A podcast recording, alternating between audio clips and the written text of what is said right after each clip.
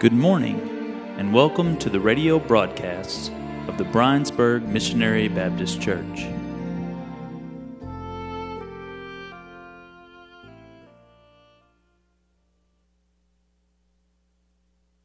Good morning, and welcome to our online service on this uh, beautiful day, Palm Sunday. And uh, we welcome you who are watching us by Facebook Live and on TV today. We're so glad you're with us. And we may be all over the place, but let's worship together as we begin remembering this Passion Week and what our Lord went through for us. I invite you to worship as we sing. We're going to begin by singing Jesus Messiah. And sing with me as we do that. Okay.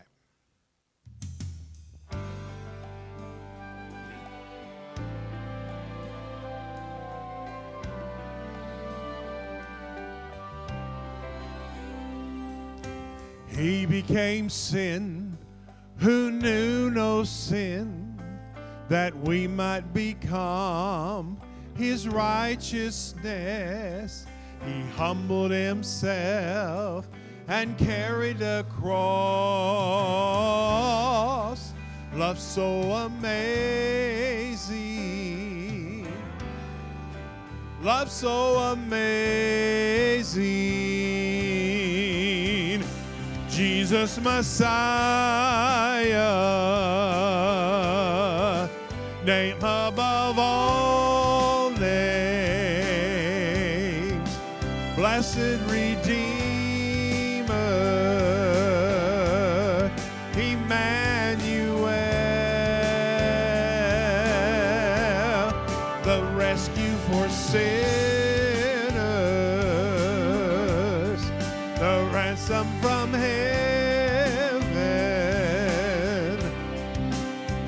Jesus Messiah, Lord of all. His body the bread, his blood the wine, broken and poured out all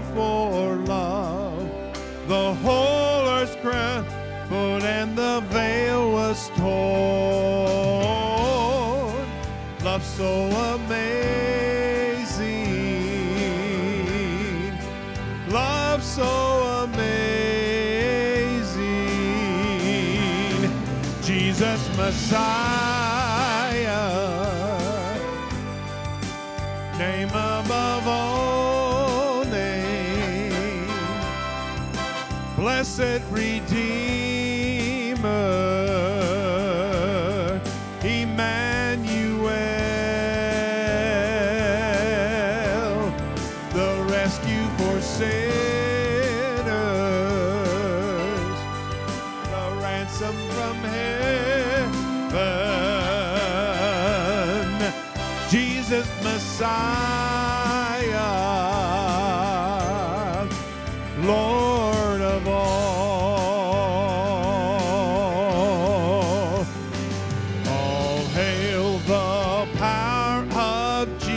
Jesus' name.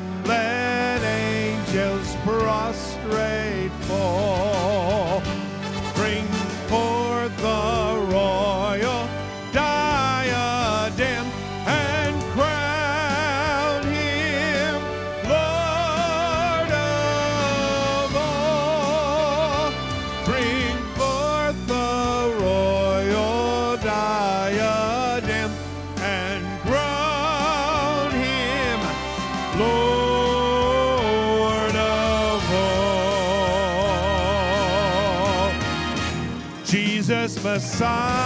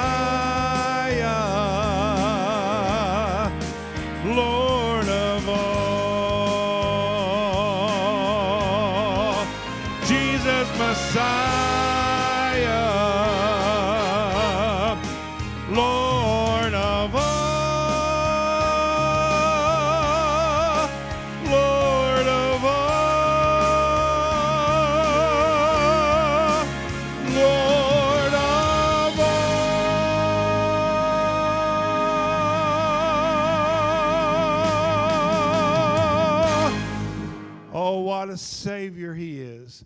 Join with me as we sing this medley. Hallelujah. What a Savior.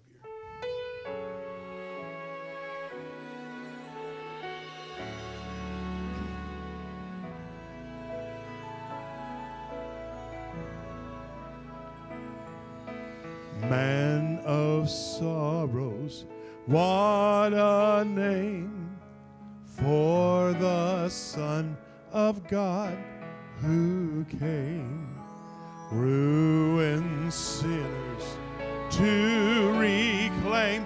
Hallelujah, what a Savior. Bearing shame and scoffing rude in my place condemned he stood sealed my pardon with his blood hallelujah what a savior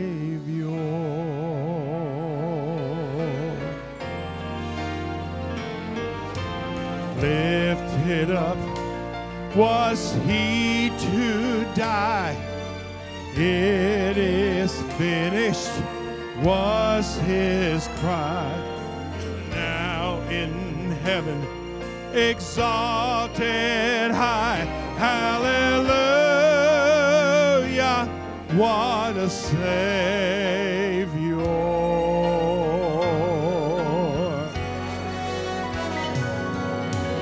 when he comes, our glorious King, all his ransom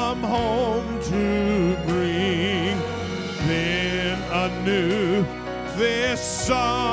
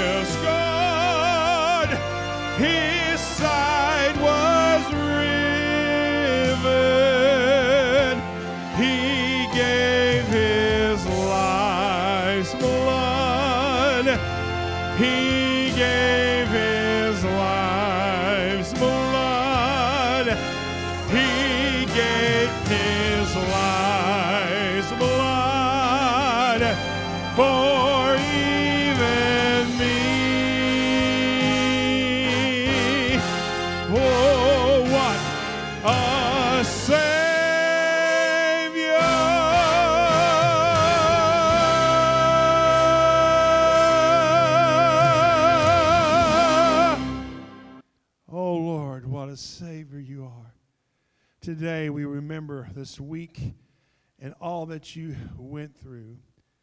Oh, on this day, Lord, they cried, Hosanna, praise be, Hosanna in the highest. And a few days later, they cried out, Crucify. We remember, Lord, and we celebrate your great love for us. Lord, I don't know what else to say this morning, but we just love you. We worship you. And Lord, may your our worship be pleasing in your sight. Because through all this, Lord, you thought of us. In your name we pray.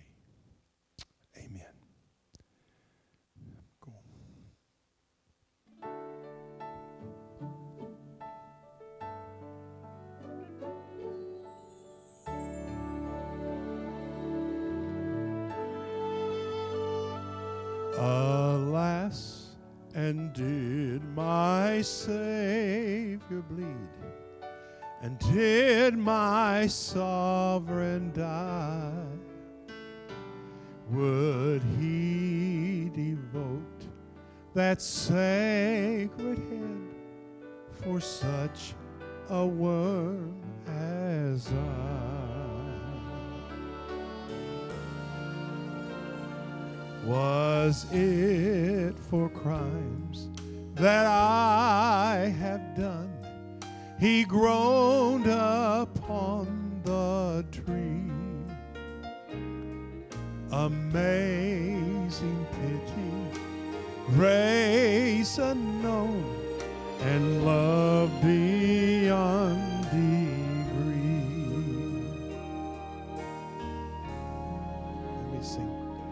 And when I think that God, his son not sparing, sent him to die, I scarce can take it in that on the cross, my burden gladly bearing, he bled and died to take away my sin. Crucified, lay behind a stone, you live to die, rejected and alone like a rose trampled on the ground. You took the fall thought of me above all. Sing again. Crucified, lay behind a stone. You live to die, rejected and alone, like a rose trampled on the ground. You took the fall and thought of me above all. You took the fall and thought of me above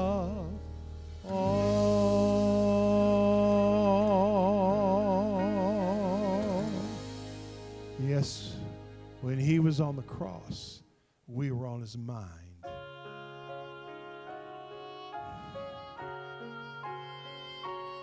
He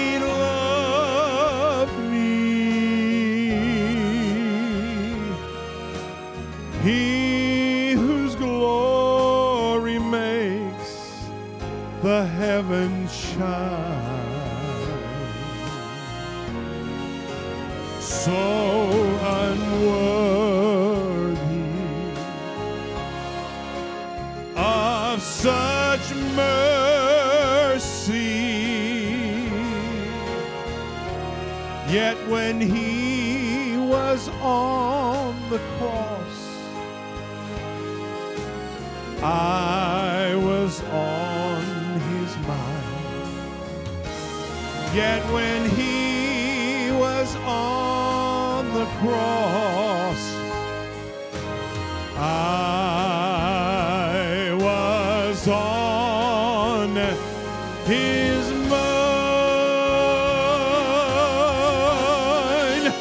on his mind.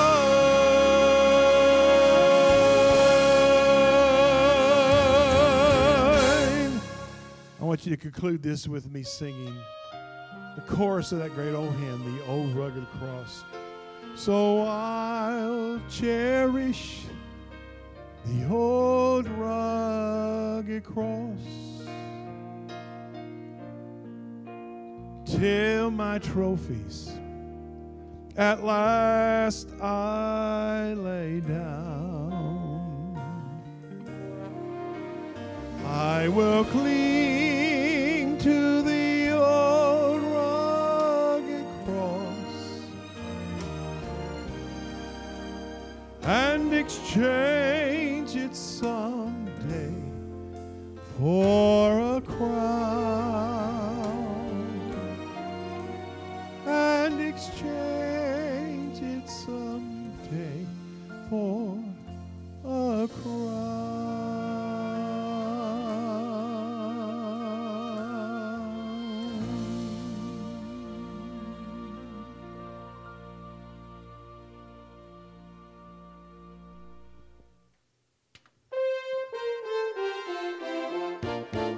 Today you'll be listening to the message preached by our pastor, Brother Brad Walker, during our Sunday morning worship service. May God bless you as you listen to his message.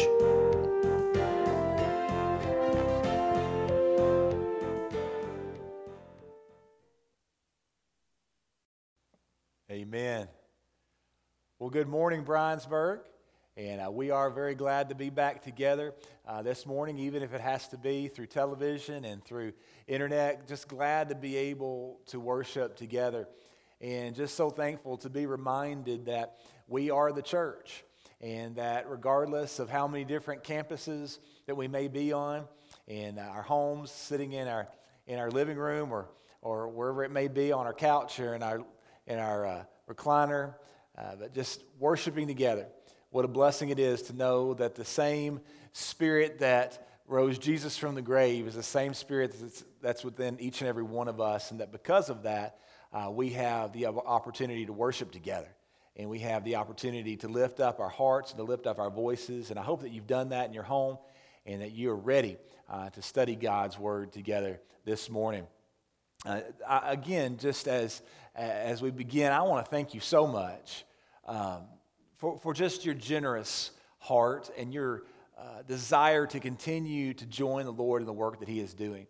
Again, last week you just gave such a generous uh, offering and, and you, you continue to send your tithes. And because of that, we continue to be able uh, to reach out and to be the hands and feet of Jesus, both right here in our own community as well as throughout the state of Kentucky, uh, throughout our nation and the world uh, through our cooperative program giving. And again, last week uh, we were able to, to be able to, to be a part of all of those ministries because you continued to give. And I want to remind you uh, that as we continue to give faithfully, it allows us to be able to support missionaries like we just saw uh, through the North American Mission Board. And uh, right now, again, is our time of year as we uh, get closer and closer to Easter. Uh, it's the time that we think about our, our North American missionaries uh, through the Annie Armstrong offering. And we're about I believe, uh, about uh, $2,000 away from meeting our goal. And so I want you to continue to pray about what the Lord might have you to give.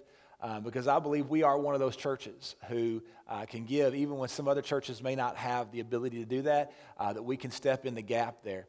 Uh, as I told you, Kevin Ezell, the president of the North American Mission Board, he reported to us that they're expecting a $40 million shortfall this year because of uh, the COVID 19 crisis hitting right in the middle of our focus uh, on giving and, and, praying for our missionaries. And so uh, we have the opportunity to give. And so let's do that. And let's undergird these missionaries. Let's continue to support them and let them to know that they are not alone in that work of taking the gospel throughout North America. Um, but again, uh, today you have the opportunity to give. Uh, there's three different ways that you can give.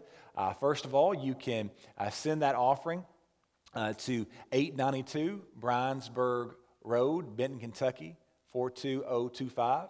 Uh, you can bring it by on Wednesday. And again, all you can do is just bring that by and leave it in the basket. We can't allow you to do anything more than that, but you can do that. Or, uh, again, now we do have our online giving option. You can go to www.briensburgbaptist.org.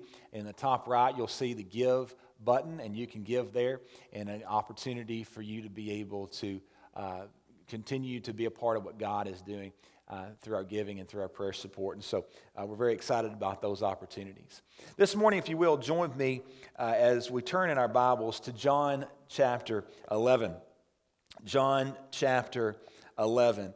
And uh, I just want you to know I'm very excited this morning about the opportunity to share this message. The Lord has just been stirring my heart this week. Uh, I had to say, this is one of my favorite passages of Scripture. You've heard me preach on it quite a bit in the past, just because uh, th- this is what it's all about. Uh, he is the resurrection and the life. And so this morning, uh, as I believe we are all searching for quite a bit of hope right now, uh, some of us are feeling pretty lonely, some of us are feeling pretty isolated. Uh, but I want us to focus on hope when it doesn't make sense. And as you're turning there to John 11, let's, let's spend some time in prayer together this morning. Lord Heavenly Father, we come to you today. And Lord, thank you for your great love for us. Lord, we thank you for the opportunity to spend time in worship. Lord, even when we can't be in the same building, Lord, that we are still able to be together uh, through technology. And Lord, I don't think it's by happenstance that uh, this crisis has hit when it has, at a time when we can still join together, when we can still find ways to have community, even without being able to physically be with one another. I'm thankful. Uh, for those of us who are able to get together um, through technology and have some Sunday school time together and share prayer requests and and share the needs on our hearts and to study your word together. And Lord, I'm thankful for the opportunity now to be able to, to worship even through television and through the internet. And Lord, we pray for all of those who are affected right now by COVID 19. We pray for healing uh, for those in our own community, in our state, in our nation, but also all around the world. We pray for healing that only you can bring. Lord, we pray for those doctors and nurses and all the medical staff that are on the front lines. Lord, I pray that beyond just the PPEs, Lord, that you would be the great protection around them. Lord, place a hedge of protection around all of those who are seeking to do what they can to help those who are most vulnerable.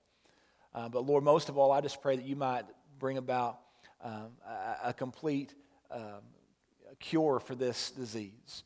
And that, Lord, it might be done in such a way that it would be obvious that it was you, that it wasn't just medical science, that it wasn't just the intellect of men, but, Lord, that you intervened.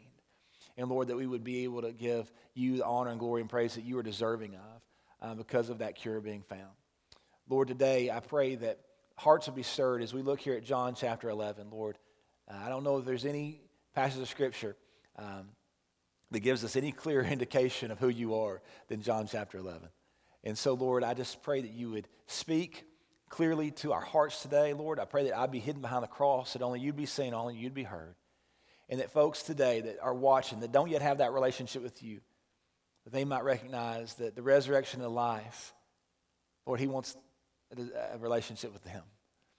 He wants them to know what it is to be forgiven, that He wants them to know what it is to be in a relationship with the one who can change everything. Lord, stir hearts today as only you can. It's in Jesus' name we pray. Amen. I think probably one of the reasons that I enjoy watching superhero movies uh, with my boys so much is that it seems like no matter what the situation, no matter what the circumstance may be in those movies, no matter how dire it may seem, that there's always hope.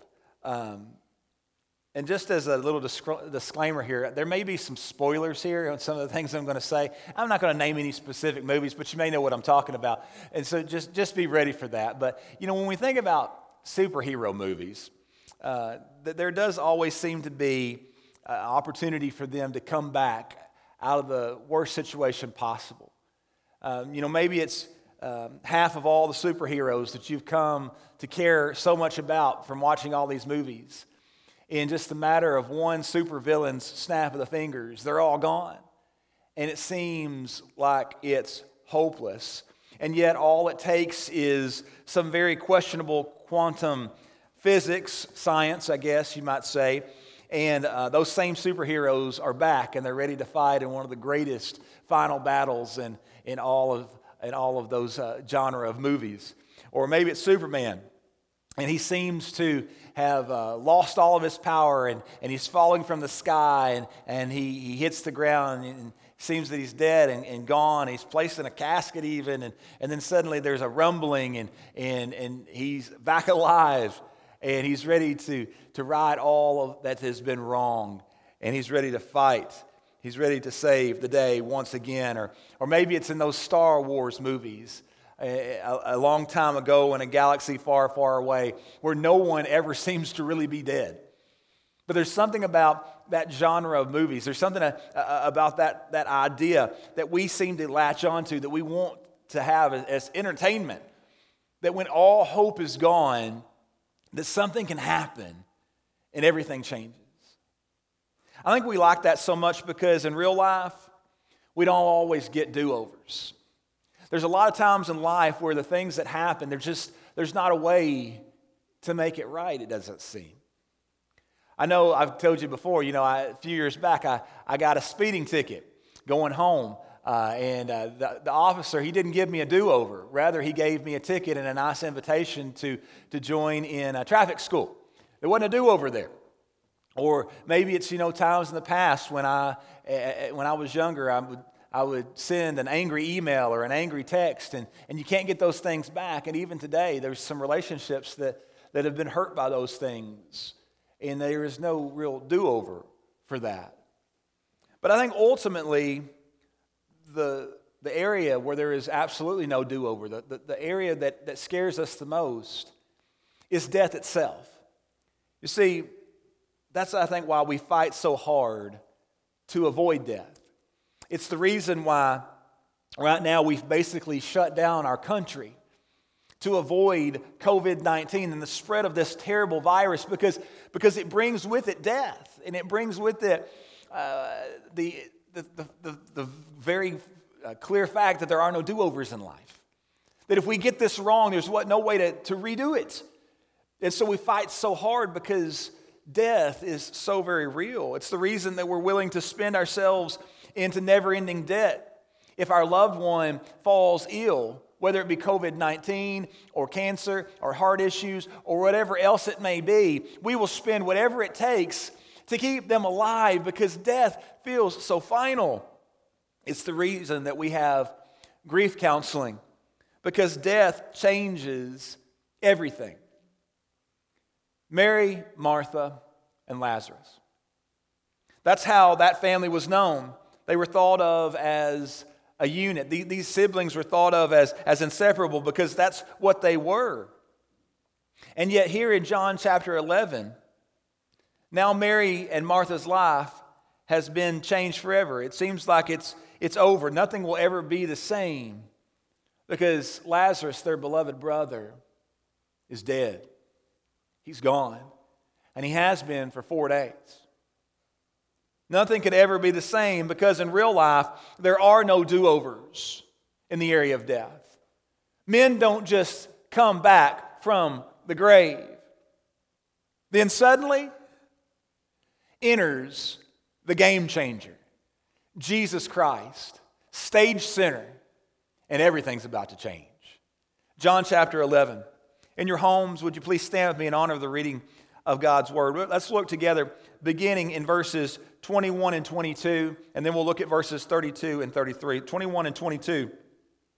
Then said Martha unto Jesus, Lord, if thou hadst been here, my brother had not died. But I know that even now, whosoever thou wilt ask of God, God will give it thee. And then verses 32 and 33.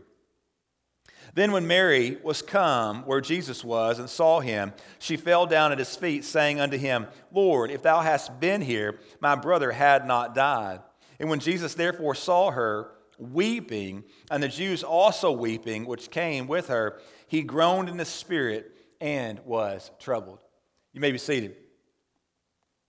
As we think about this passage of Scripture, one of the first things that came to my mind this week was the idea of from chaos to order. From chaos to order. The second law of thermodynamics states that if left to its own devices, everything in the, in the universe moves toward disorder and decay. And so basically, it's the idea of if, if, if something doesn't intervene, that everything in our world will go from a place of, of being in order to a place of being in disorder, to a place of being in, in chaos. And so the idea here is you leave your yard unmowed.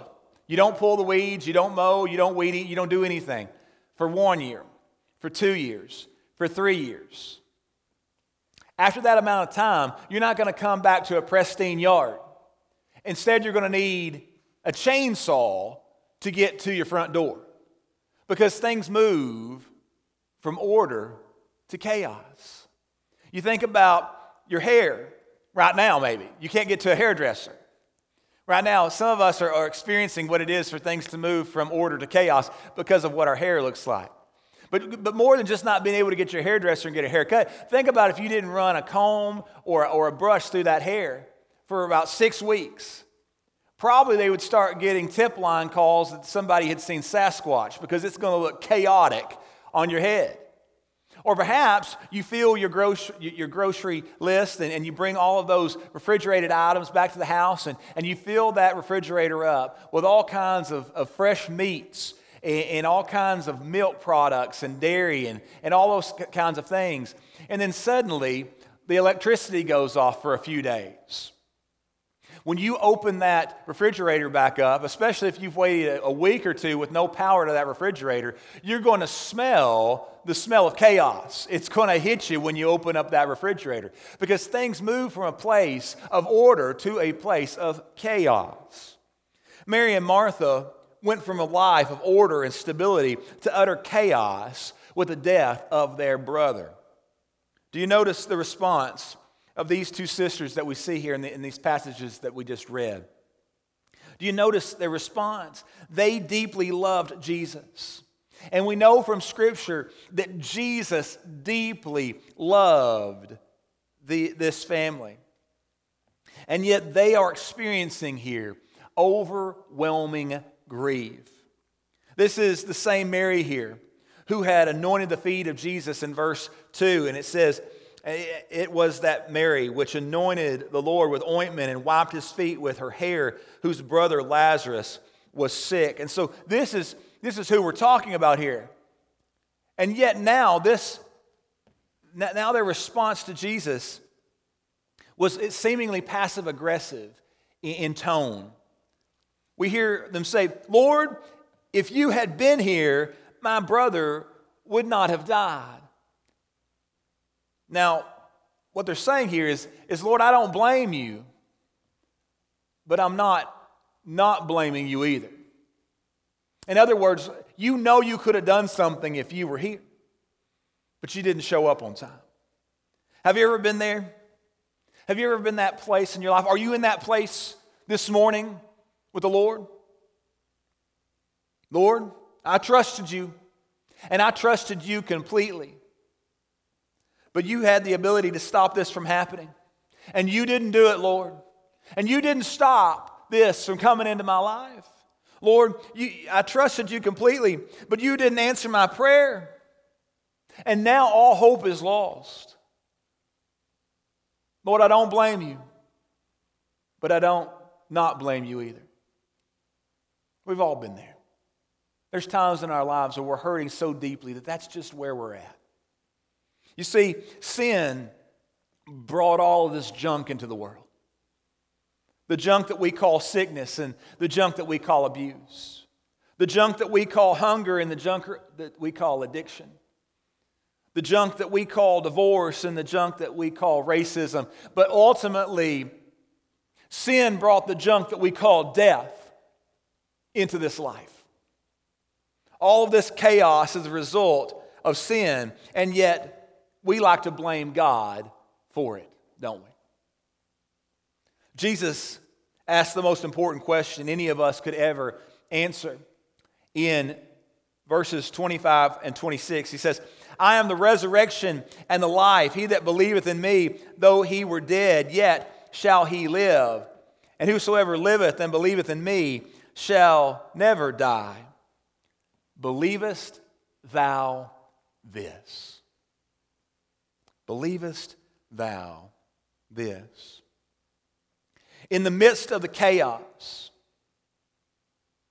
do you believe? In the midst of everything that's going on, do you truly still believe that Jesus can do the impossible? Do you believe that Jesus can bring life four days after hope has gone? Do you believe that Jesus can bring life when hope has been buried so long that it smells of decay? Do you believe that Jesus can bring revival in the midst of a global health pandemic? Do you believe that Jesus Christ can bring order out of the chaos? Do you believe? That leads me to the second idea here that we see in the life of Mary and Martha. From despair to hope, Don't miss the audacity of Jesus' statement here in verses 14 and 15. Remember what Jesus said to his disciples as they were heading back to Bethany in verses 14 and 15. Then said Jesus unto them plainly, Lazarus is dead, and I'm glad for your sake that I was not there. To in the intent ye may believe, nevertheless, let us go unto him.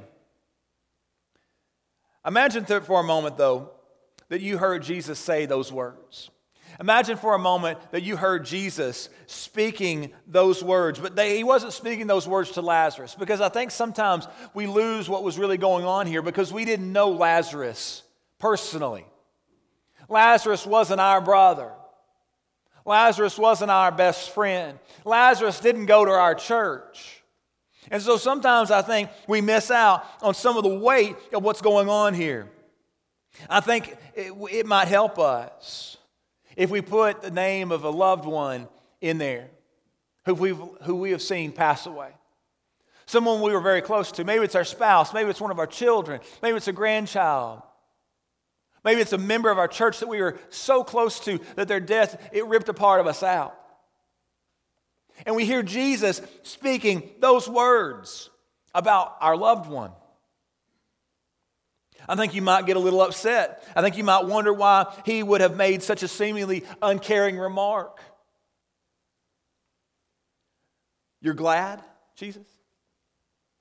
You're glad that you were not here to keep him from dying because we've seen you heal others, Jesus. We've seen you get there on time for others, Jesus, and you're glad that you weren't there on time? You, you're glad that that he's dead. You're glad that this family is mourning a great loss. It's easy for us to get angry with God because we don't understand. So don't insert a period, though, where Jesus has clearly placed a comma. You hear me, church? Don't ever place a period where Jesus has placed a comma. You see, what we see here is that Mary and Martha, what we see here is that the whole community had put a period at the end of Lazarus' life. We all tend to look at death that way, though, don't we? It's the ultimate period at the end of someone's life. It seems so final because we're limited to our firsthand knowledge, to, to what we have seen and heard and smelt and felt and tasted in this physical life. And that's all we've known so far. Okay, well, you know, we've read about eternity. We, we, we've read about heaven. We, in Sunday school, many of us read that this morning. About life continuing after we take our final breath in this world. We know that. And we believe that. We have the Holy Spirit to give us assurance of the absolute truth of those words. However, we still all too often see death as the most final event of life. And yet, Jesus, yet Jesus walks into the situation with the advantage of knowing the beginning and the middle and the end of the story. And so Jesus understands that this is a comma. This is not the period at the end of Lazarus' life. And so, because of that, he, it, because we know that, these words don't seem so hurtful. Many of us read this account with, with that same kind of understanding that we're not so shocked. We're not like the disciples. This statement doesn't, doesn't cause us to take a step back because we know what's about to happen. And wouldn't it be nice if we could go through all the trials of life with that same kind of knowledge that we have of, of, so many of these biblical accounts, when we know the beginning and the middle and the end, wouldn't it be nice right now if we had that kind of understanding? We wouldn't be so shocked at everything that happens in life. You know, it seems so hopeless right now. Maybe because of COVID 19, maybe because of a health diagnosis completely different from, from COVID 19 that you're going through in your life right now. Maybe because your family is broken right now. Maybe because of the financial issues that you're experiencing right now. But whatever it may be, what if, what if, instead of seeing hopelessness, you were able to say, you know, it seems hopeless. It seems like a period, but I believe it's a comma. Because I know that in four days, or in four weeks, or in four, four, months, or maybe even in four years, Jesus is going to show his power with such might that my life will never be the same. He's going to do something so incredible. He's going to resurrect my health. He's going to resurrect my relationships. He's going to resurrect my career. He's going to resurrect my ministry. Or perhaps, perhaps, if we had the proper understanding of eternity and what life really is, we would say, I'm going to experience true everlasting life once this time of trial is over. If we could understand and see the beginning, the middle, and the end. We would see the comma, not a period, and we would experience great hope rather than utter despair. But then, thirdly, I want you to see here this morning from death to life. What do you believe about Jesus? This morning, what do you really believe about Jesus? Again, I want you to put yourself in the place of these two sisters or anyone else in, that community as they're watching and as they're listening to what Jesus is saying. And again, I know that that's hard. It's hard for us to remove our Sunday school and our Sunday morning sermon knowledge of this text and to place ourselves in the middle of what they were feeling because we know what's about to happen. It's shocking and as, and as once in a lifetime as it was, we know what's about to happen. And so it's hard for us to place ourselves in that same, in that same uh, sense of, of, of despair that this community was feeling. So instead, I want you to place yourself back in that place that I asked you to place yourself in a, in a minute ago. And I know that's hard for many of us because for many of us, the grief that, that we were feeling is, is very real right now. But in order to understand exactly what it means to move from death to life, I want you to do that for just a moment. Once again, I want you to put yourself, maybe it was your spouse, maybe it was one of your children, a grandchild, mom dad, grandfather, grandmother, whoever it was, that closest person in your life that passed away. And you felt that grief so real that it was tangible. You could feel it, you could taste it, you could hear it, you could see it. It was that fresh. Place yourself back in that place of grief. Now, I want you to answer Jesus four days after that loved one's death. Four days, not just the day after, not just the day of the funeral, not when everybody's coming by and giving the hugs and the support, but four days later. We've already left the graveside. The grave has been covered. Flowers have been placed on top. We've, we've left. It's four days late. And here, Jesus, John chapter 11, verses 23 through 27. And Jesus said unto her, Thy brother shall rise again. And Martha said unto him, I know that he shall rise again in the resurrection of the last day. And Jesus said to her, I am the resurrection and the life. He that believeth in me, though he were dead, yet shall he live. And whosoever liveth and believeth in me shall never die. Believest thou this? And she said unto him, Yea, Lord, I believe that thou art the Christ, the Son of God, which should come into the world. Wow. Wow. You put yourself in that face to face conversation with Jesus. And he's asking you those same questions in the midst of your grief, four days, four days after death. Your loved one is, is in the grave now. And he says, Your loved one will rise. How do you respond to that statement? He says, I am the resurrection and the life. He that believeth in me, though he were dead, yet shall he live. And whosoever liveth and believeth in me shall never die. Believest thou this? In the middle of your grief, Would you be able to give that same kind of testimony as Martha gave? Would you be able to say, Yes, Jesus, you are the way and the truth and the life, and no one comes to the Father except through you? Would you be able to give that testimony in the middle of your grief, four days after hope should be gone? Martha, out of the depth of her despair, declares, I still believe in you Jesus. Even though it seems like it doesn't make sense right now, Jesus, I still believe in you. Even though you didn't show up when I prayed for healing before he died, I still believe in you. Even though the death and decay have already taken him, I still believe in you. Jesus takes that profession of faith and he moves forward now. He moves forward to minister to Mary. Mary was a mess. She was weeping, and we're told that as he came, that Jesus wept as well. Now, you see, Mary was weeping because she felt death had won. She, she, she was feeling the full weight of grief. Jesus wept because he loved his family, yes. He felt their pain, and Jesus weeps when we weep. But Jesus also wept because he was angry.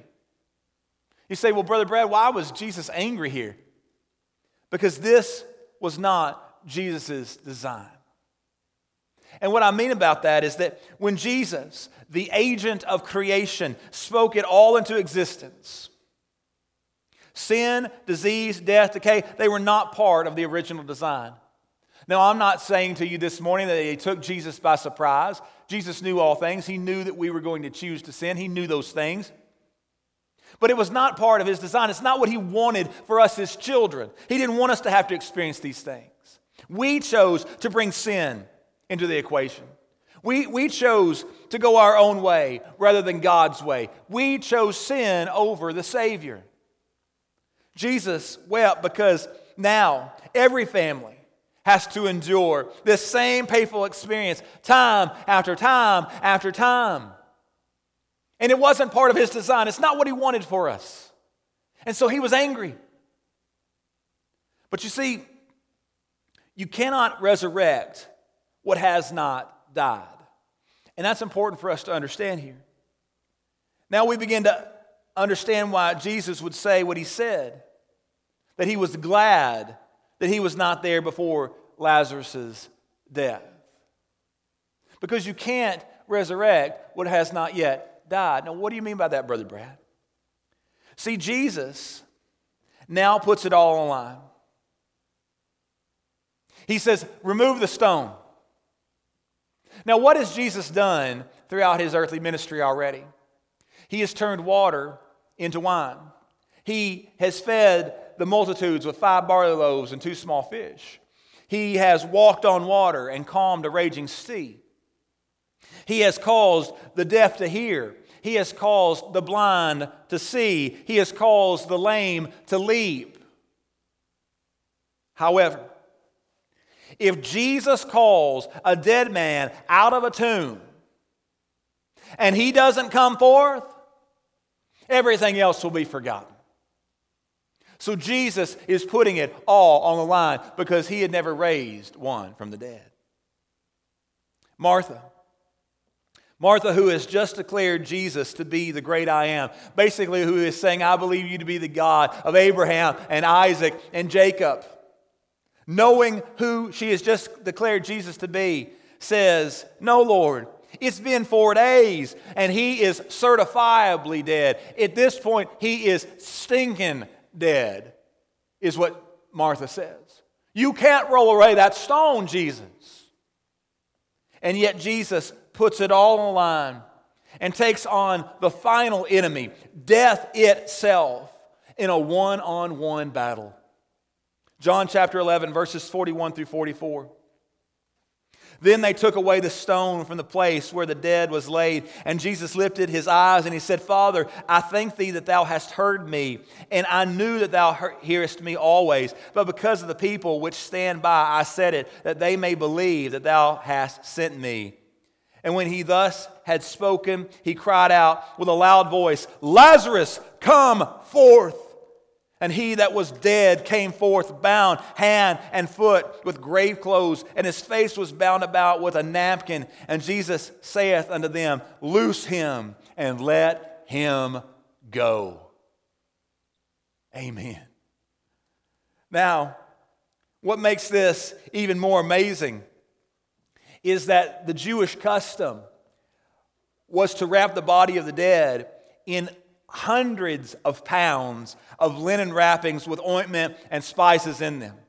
To just wrap and wrap and wrap. The hands would have been crossed, tightly wrapped to the chest. The feet would have been put together and tightly wrapped around so that the body was stiff and, and, and, and as tight as possible wrapped together. And then just the, the head itself. The head itself would have been wrapped with so many wrappings and with so much ointment that it would have measured a foot wide once the wrapping was complete.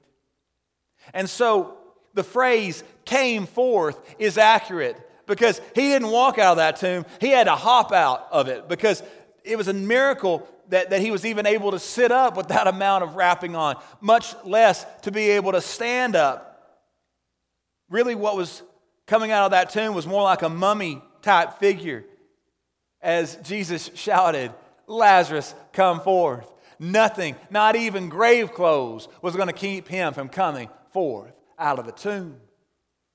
And then, as he comes to, to the mouth of that tomb, as, as the community is now seeing for the first time a dead man who is moved from death to life, they hear Jesus say, Unbind him and let him go.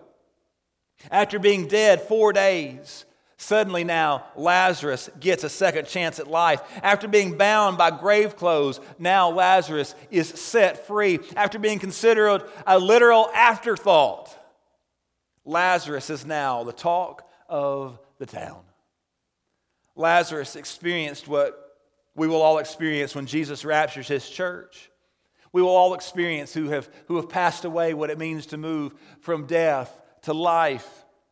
And this morning, I want you to know that you can experience that overwhelming joy of a second chance at life. If you don't yet have a personal love relationship with the Lord Jesus Christ, I invite you to meet him, the one who is the resurrection and the life. You see, one day, and I believe that day to be very soon. If we look around at what's going on right now, I believe it is very, very soon. Jesus is going to call the name of each and every one of us who have trusted in him for our salvation. And one day, the dead in Christ will rise first and come forth with resurrection bodies from graves and tombs and seas and urns. And then those who are alive and remain we're told we'll meet him in the air. And on that day, I don't want you left in your grave clothes. I want you to be able to come forth, to be unbound. This morning, some of us are needing Jesus to show up, even if it seems four days late, because we understand that Jesus can resurrect that which seems to be hopeless and dead. He can literally bring life out of death. So, what are you trusting Jesus for this morning? That if He doesn't show up, there is no other choice. Ask Martha and Mary. That's exactly the most blessed place to be because the good news is when all hope seems to be lost, the resurrection and the life is coming to your town. And He changes everything. This morning, if you need Jesus, if you need a relationship with Him, I want you to come. I want you to, to get in front of that screen, whatever kind of screen it is. And I want you to call either the church number or my number. The church's phone number is 270 527 3757. And there'll be a deacon who will speak to you. If you'd like to speak with me here in just a moment, as soon as I say the final amen, I'll have my cell phone. And you can call me at 270 703 9900. You can call me, you can text me, But get in touch with me, and I want to talk to you. Maybe you just need somebody to pray with you. We'd love to pray with you. If you've got questions, call, text. If you're on Facebook Live, I invite you, you can even just use Facebook Live, the comments there, and we'll get back to you. We'll, we'll talk to you through that. If you need somebody to call you, just let us know that. You're not alone, though. If the Lord's calling you to make a decision right now in front of that screen, the Spirit is there. If He's moving, you move. You make the decision that He's called you to make. Lord Heavenly Father, we come to you this morning, and we are so thankful that you are the resurrection and the life. We are so very thankful that, Lord, we are never alone and nothing is ever hopeless. Lord, I thank you for, for the resurrection power that rose not just Lazarus from the grave, but that rose you from the grave. And it's that same spirit that dwells within each and every one of us that know you as Savior and as Lord. And so there is hope in what may seem hopeless. Lord, there is order and there is peace in what the world might seem to think should be chaos because you are here. And we are so thankful. Whatever the decisions that need to be made, I, fo- I pray that folks might call, that they might text, that they might message. And Lord, Lord, that folks would know that they are not alone, that you are here, and that you would love for us to talk with them and help them to know how they can have a relationship with you. It's in Jesus' name that we pray. Amen. We love you, and we'll see you next week.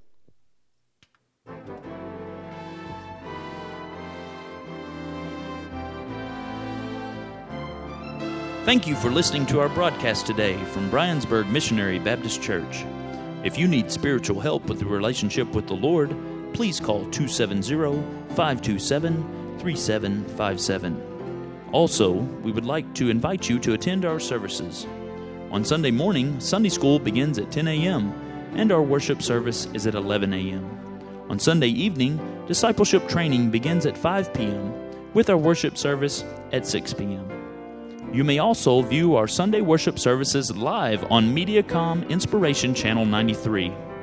On Wednesday night, our worship service begins at 7 p.m. Once again, thanks for listening, and may God bless you and your family.